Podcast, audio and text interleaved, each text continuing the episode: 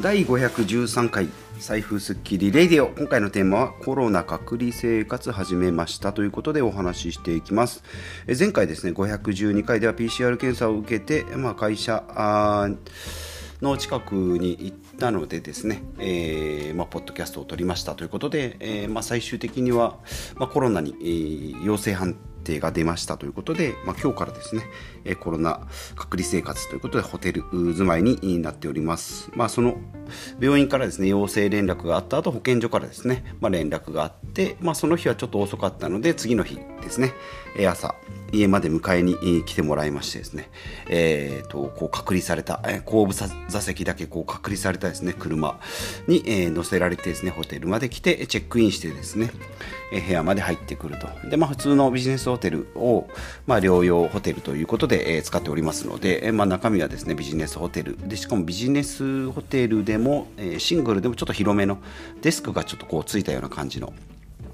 部屋になっております。でバストトイレが、えーユニットになっているので同じですね。で、あとアメニティとかですね、なんかお菓子とかドリンクとかっていうのはなんかロビーとか、えー、なんか一部屋、えー、開けてですね、そこに、えー、お弁当とかが届く。で、カップ麺とか、まあ、スープがあるような感じですね。え、なので、まあ、生活する、飢え死にするということもないですし、まあ、3回ぐらいですね、え、検温とかするシステムになってますので、安否確認が電話で、え、されるということですね。はい。ということで、まあ、前回はですね、まあ、ちょっとこう、PCR を受けても、えー、動揺してたんですけれども、まあ、1日経ちましてですね、えー、まあ、ホテル住まいで、まあ、隔離されたということで、まあ、家族はですね、まあ、今のところ症状ないので、それと一緒に生活している中です、隔離っていうのはちょっとこう、ストレスが、えー、溜まってたので、まあ、そういう意味ではですね、えー、いいのかなと思います。まあ、会社もですね、ちょっとこう、穴を開けているので、まあ、迷惑がかかりますし、まあ、移ってたらですね、ちょっと、えー、迷惑かかるなと思いながら、まあ、今のところはですね、まだ大丈夫だということで、まあ、家族も会社もですね、あとはまあ、取引先は最近こう、えー、直接会ってないので、えー、大丈夫ですね。あとはまあ飲み会とか行ってますので、オフ会とかですね、まあ、そういった方にも移ってなければいいなということで、えー、まあ、思っております。まあ、月曜日なので、まあ、火水、水曜日、今日、明日ぐらいですかね、えー、症状が出なければいいかなと、えー、思っております。ということで、まあ、ホテル生活ですね、今から、えー、10日間ですが、まあ、9日間ですね、えー、ありますので、まあ、この生活をですね、堕落していくのか、それとも新しい、こうなんか自分を見つけられるのかということで、いろいろちょっとこうやっております。まあ、食べ物も食べ放題だし、で今までの生活習慣っていうのがですね朝5時に起きてサーキットトレーニングしてとかって言ってプロテイン飲んで、え、コーヒー飲んでとかっていうバナナ食べてっていうのが多分できなく多分というか絶対できませんので。でまずですねまあちょっと体調的にはまだ熱があったり、まあ、喉が痛かったりするので筋トレはまずできないと。ただまあ食事は増えていくので、まあ、最初はそれでですね、まあ、スタミナをつけてそこからですね、まあ、筋トレ、まあ、ここでできることというとなんだろうな筋トレだとまあ腕立てとかですね、えー、まあ腹筋とか、まあ、あとヨガですね、サーキットトレーニングぐらいはまあできるんじゃないかなと思いますので、それをまあちょっと続けてってですね、ちょっとこうボリュームアップして、えー、まあ対処、退院できればいいなと思います。まああとですね、ブログとかポッドキャストもそうですけども、まあ撮る機会とか、えー、作成する構成をちょっと考える時間もできてくるので、まあそういう意味ではですね、えー、有意義に使えるんじゃないかなと思います。まあテレビもありますし、Wi-Fi もあるので、まあテレビは正直あんまり見ないんですけど、まあネットにつないでるので YouTube YouTube も見れますし、ただですね YouTube と今最近 TikTok を見たりするんですけども無無尽蔵にこう動画が出てきますので次から次へとですねやめ時がわからないという風になってくるのでもうちょっとこれはですねまずいぞと思いながら、えー、そんな時間はですね、え、読書に、していきたいなというふうに思いますので、まあ、読書とかですね、まあ、そういったクリエイティブなことにちょっと使っていける、えー、この1週間10日にしていきたいなというふうに思います。えー、でですね、そうですね、あとは、そうですね、まあ、今からちょっとやっていくのがやっぱ読書ですね。と、まあ、普通はブログもですね、えー、じっくり書かける時間があるのかな、まあ、ちょっと頭がですねまだしっかり働いてないので、えー、働き出してからですけれどもこの辺を進めていきたいなというふうに思います。まあ、何はともあれですね。まあまあ体的には、まあ、風邪の症状なので熱は36度とか7度あ 7, 7度台、えー、だったり、ま、ちょっと高いと8度は超えないですけど37度台になりますので体がだるかったりします。咳もちょっと出ますので、まあ、この辺ですね。えー、ちょっとずつ良くなれば、まあ、大体2、3日で、え落ち着いてくると思いますので、まあ、そこからですね、普段の生活になってくると思いますので、そこからですね、えー、自己育成の時間にやっていきたいなと思います。えっ、ー、と、FP の3級のテストもですね、えテキストも買って、え時間、え勉強時間もえー、少しずつやっております。1日1時間なんですけどこの隔離生活の中であればですねもうちょっと時間が取れるんじゃないかなと、えー、思っておりますので、まあ、ここですねしっかりあのー、でもこれが全部無料っていうのをですねひしひしと感じております。PCR 検査もそうだし薬もそうだし家に迎えに来る人たちの、えー、人件費とかホテルですね食料とかこの、えー、参加毎日3回のこう検温だとかこうなんか生きてるか死んでるかの確認これもですね、えー、全部こう人人がこうボランティアないではないので、まあ、税金だとは思うんですけどもそれもですねやっぱこのコロナの、えー、病気がですね、まあ、症状死ぬ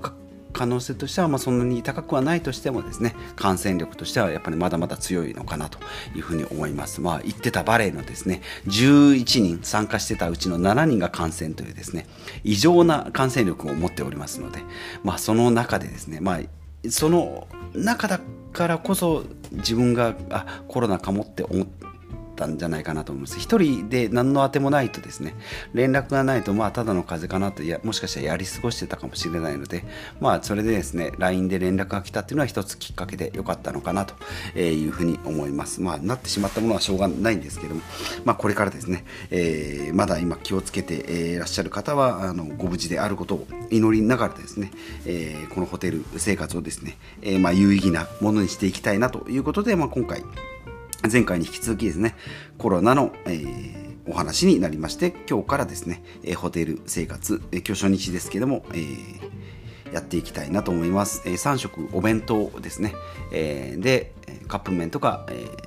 ドリンクは飲み放題ですね、取り放題ですし、まあ、タオルとかですね、あのー、パジャマとか、ああいった衛生用品がほとんどないんですね。えっ、ー、と、ひげ、ひげ剃りとか、シェーバーとかですね、歯ブラシとかっていうのがないんです。着替えもないんで、まあ、それは持ってくればいいですし、まあ、あとは室内干し、えー、やっていけばいいんですけども、あとのものはですね、え食べるだとか、え飲むだとか、そういったもの、あと、あと、お風呂の掃除とかですね、シーツとか変えてくれないので、もう自分で部屋を掃除するしかないので、掃除道具があったりするので、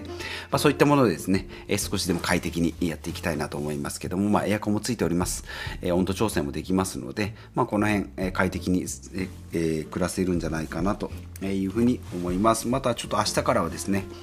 え、財布すっきりということで、まあ、人生に役立つ、え、発信をしていきたいなと思いますが、まあ、コロナの隔離の体験もですね、え、レアだったり、え、なんかどどんな生活なのとかですね、えー、なんか寂しいんじゃないの？不便じゃないの？とか、えー、どんな感じなの？って思われる方がいらっしゃると思いますのでその情報も発信していければなということで、まあ、今日は夕方の、え、収録になっておりますが明日からはですね、え、毎朝あ、まあ、いつもと違う場所ですけどもホテルなんですけども、えー、収録していきたいなと思いますので、えーお付き合いいただければと思います。で、さっきも言いました TikTok ですね、動画、まあ面白動画とかですね、なんか可愛らしい動画とかが多い中、えーと、ダチョウの生態について書いててすごい爆笑したのがありましてですねダチョウってまあありますねダチョウクラブのダチョウなんで、まあ、動物のダチョウですね、えーと、2メーターぐらいあって150キロぐらいあってで、まあ、見た感じも足速そうなんですけど時速70キロを1時間ぐらいで走れるらしいんですね。でもう最強じゃないですか。もう70キロで1時間走れるって。でフルマラソンだと42分で着くらしいんですけどそれがですね、えー、しかも視力がめちゃめちゃ良くて5キロ先まで見えるということ。でさらに言うともうそれでもう逃げられるしなんか目もいいしって思うしあと免疫力が最強にすごくてでもウイルスとかこういったコロナなんかも絶対かかんない、